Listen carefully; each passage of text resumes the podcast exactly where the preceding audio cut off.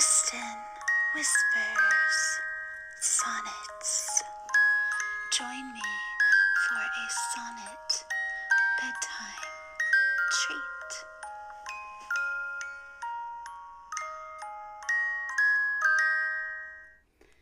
Hello, Uh, it's Kristin Garth, and I'm in a hurricane. and I don't know if you can hear it, probably not, but there's just a whole lot of wind right now, and uh, it totally threw me off my game tonight. I, I, I completely even forgot that it was Monday night and that I had um, a you know um, podcast to record, but um, thankfully I remembered, and it's in the middle of the night, and I guess it's good because I don't feel alone sitting here talking to you. And i'm gonna um, be sharing some sonnets tonight from the Weremere. And um, the reason that I'm going to be talking about the Weremere tonight is that um, I've been working on this story called Girlarium, which is about a girl with gills, Gilda Sheen, and she develops skills as a teenager. And she doesn't have a tail, and she's not a mermaid, and she's very adamant about that because she wishes she was a mermaid because that, that's a language of something a folklore that she would fit into that she would know how to talk about to people at least. But um in this she wasn't even sure what was happening to her. Nothing else on her body changes but she gets these gills. And then also her lungs don't seem to work as well without her going into the water or um, dousing herself with water different things. But as it, it seems to be getting worse. And so then she goes through a period where um, you know she gets into some some people are noticing differences about her because she um, gets onto a radar of um, a, a lot of attention because of a swimming match and a CIA operative comes after her and also a collector and she thinks the collector is better but I don't think that it it turns out that way but um anyway, she um, has her own Instagram, and you can read a lot about a lot of these more.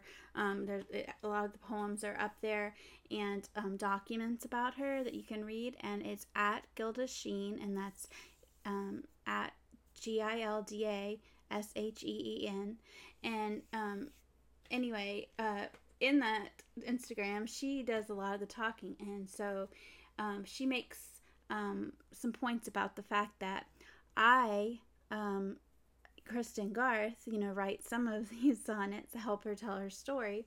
But, you know, she writes some too that are in the first person.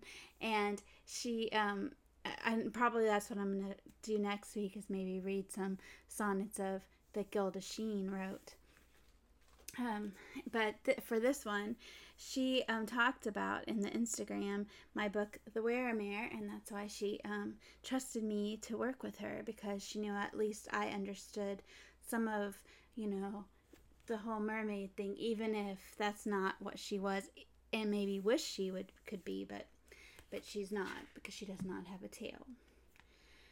Um, anyway, I'm going to start reading some um, Weremere poems. It's a very, very small book, but the first one's called Maudlin Mermaid. Pacific princess pouts behind a fin. Charcoal, her scales, sequin sunlight on waves. A raven head on rocks, she must pretend to persecute the sailors that she craves. Her sisters swim to join with rainbow tails and tresses tinged in pink and honey dew. With smiles they spread that closer ships do sail. They celebrate the evil that they do. Their circle song she's not invited in, secluded to the side a sable spy. Distrust a dimpled face too dour to grin. As ships to sediment descend, she'll cry. Dark iris rimmed with red, unlike her peers. Inside the tide, you cannot see her tears. So, um, this story, I'm going to go on and read a next one because it's a very small book, so I think I'm going to read the whole book to you. So, it's going to be a really nice bedtime story that I hope you enjoy. but um, the next one's called Weremere, and and you'll hear in this that you know she changed into the Weremere when she was only um, 14 years old, and she was a mermaid, but then she starts developing legs, and um, so she has to go and leave her society uh, in the water during the period of time that she keeps these legs. And so she, that's why she's called a were mare because she's kind of like a were any kind of were animal that with a certain moon changes um, out of well for her out of what she is into something else into a human. But she has no um, skills or um, anything like that she just has to figure out a way to survive so this is called Weremere. Midnight at solstice, 14th birthday moon, secret a swim to reef cocoon. Abrupt from failing thrash of tail, two legs are hewn of no avail, complications erupt. Asphyxiation under, frantic swim, a flail of limbs towards buoy or end, all waves now weakness, nature's cruel whim, a climb to safety and to comprehend, a sea that rocks new legs to sleep. From fish woman, a transformation complete. Change a cudgel, harsh as daybreak sun. Dreamed wish, light grants, nightmare undone mermaid deranged. All day beneath belief its dream reprieves, until the moon brings legs she cannot breathe. And so that's kind of a crossover too, because in it's you know, and I never really thought of it, but Gilda is like the opposite. You know, she starts to not be able to breathe on land and needs to be in the water more, whereas um, the Weremere um, can't breathe in the water. You know, when she has the legs, she has to get out and be like a human until you know this change comes back, and then she goes, you know, back and forth. But um, um, the next poem in it is called The Capture. Two worlds her teens, in day, sea green, legs night a light, discover, desiccated dream. From half shell bed, sand dune instead, pink light, electric neon call, a city gleams. Erotic extremes 20, indigent in cut off jeans. From bar to bed by men she's led, a wordless waif who's fed. First glint, a dive inside an ocean deep to swim. A fisherman, psychopathic pretense of friend. Awake to leave, but he won't let her go. A nude in net. Bound, defenseless, pale flesh to scales and fin, a tearful sweat. A flop and breathless, fearful heart that sank. She'll wait to serve at night inside a tank. And again, here's another um, crossover between um, Glen, um, Gilda. I'm about to say Glenda. My Dorothy obsessions here. But um, Gilda and the Weremere both um, end up in tanks and, um, you know, captured by a man. And they're, um, for Gilda, she is, you know, kind of, you know, walks right into it knowing what she's getting into because she is so scared that she's dying because she can't breathe well, you know, and she knows that the water you know, and this man has plenty of aquariums and plenty of money to adapt them and try, you know, she she believes that he has her good at, at heart and um, you know, that's up for debate, but um, really actually not, but as the book goes on, but you'll um, anyway, uh, there's definitely a carryover of these two, two stories in that way, although they're kind of coming from a different, you know, place, but it's both, you know, um, it's interesting, you know, these two characters and how they probably would understand each other whether or not they have a tail. Um, the next one is called Stranger Seas. and this is after the Weremere you know she was in the tank of the fisherman and and now she's realizing she's got to get out you know that um she was so reliant you know she had no way to communicate. She kind of relied on these one night stands and like living off of men um you know through body language. And um you know honestly like as, as a person who i was a stripper and you know i mean i knew a lot of women like this that you know i mean you they were using the currency they had to get by and um, and including myself you know? So um, anyway here is stranger seas. A month of mornings trapped in glass. Acute confinement a thwarted thrash. She waits prostrate a chlorine sleep. Nitrates pollute pink scales subconscious deep. By one she hates extraction wet. His lunar lust sea spray a Piscean pet to use by night then lock away. Regret and rue companions stay, submerged servile, emerged evolved, a plot escape, aquarium dissolved. Astride her captor, midnight ride, he's rocked asleep, her hands untied. A tiptoed run outside to leap, a daybreak dive to turquoise deep. She swims for miles away from all she's known, to stranger seas by night, islands alone.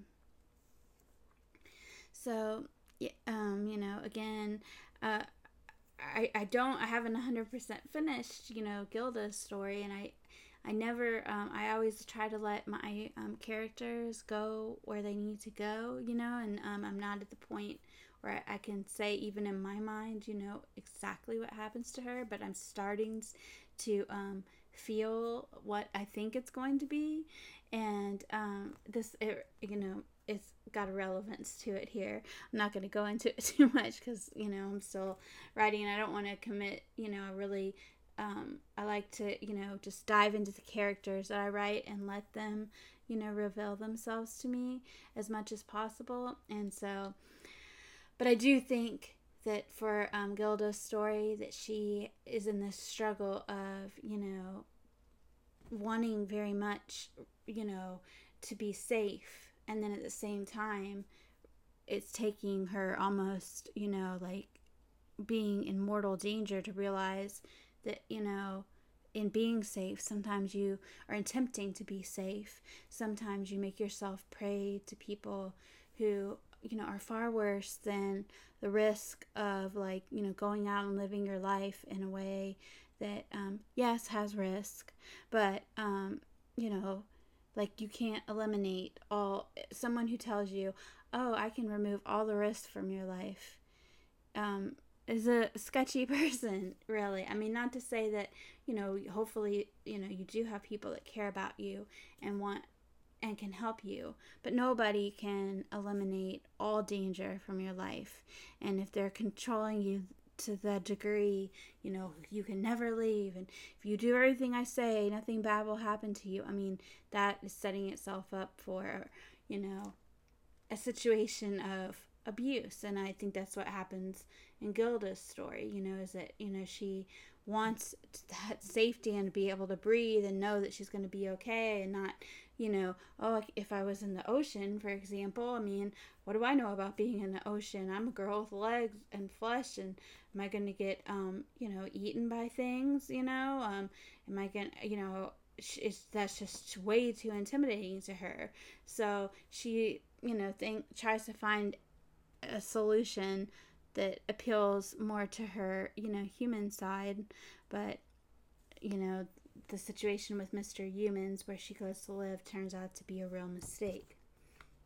But I'm going to go and read the last Weremere sonnet, and it is called Her Tears a Travelogue His Heart Divines. And it's a happy ending for the Weremere, and I hope that Gilda has a happy ending in her story too, even if I don't know it yet. But um, here we go. Her tears a travelogue, his heart divines. Green sand and starlight, her Hawaiian bed. red beach sea glass, a tender head. She swims by day away from man. Humans she dreads can't understand the loneliness of limbs. A meeting midnight, misty beach. From fog, a figure fast in reach. He stops before fair flesh supine.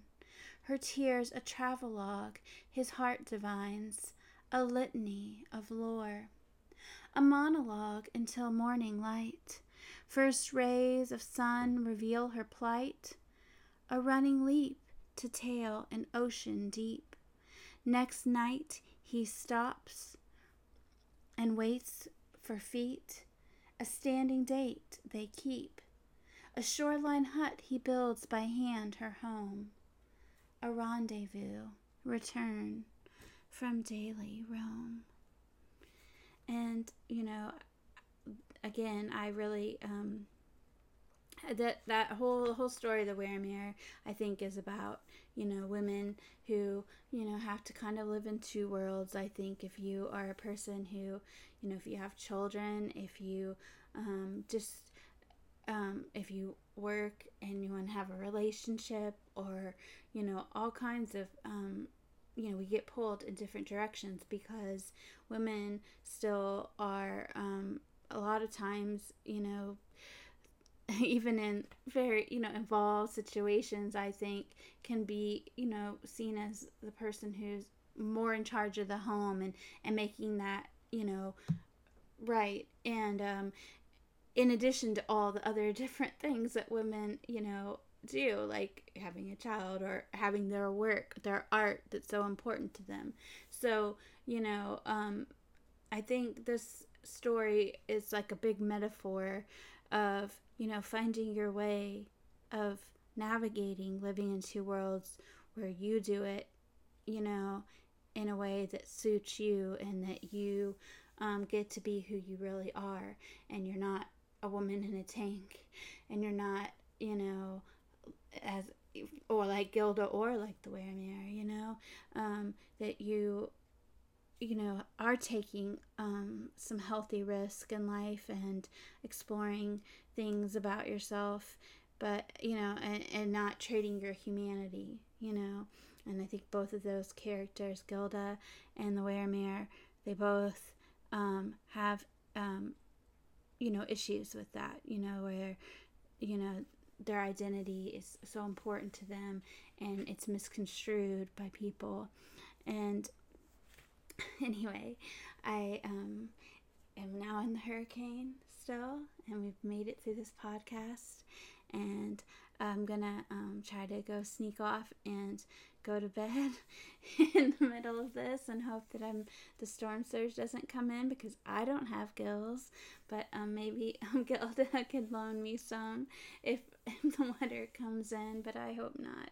But um, anyway, thank you guys as always for listening, and I hope this was a very good um, bedtime story because I sure love to tell you guys bedtime stories, and that's um, I love to receive them. So it's just anything you love to give in life, I think you should um, love to get in life. I think you should give, you know, and and it, karmic, you know, it comes back to you. So, you know, I think I have a lot of bedtime stories on my plate that I'm owed at some point for all these stories that I tell. But um, thank you for listening and find yourself a, a stuffed mermaid if you have one, or a gill girl, or a stuffed um, unicorn like me, and have a good night because I'm going to go to sleep. But I will see you next week, and we will listen to some Gilda Sheen poetry by the girl herself.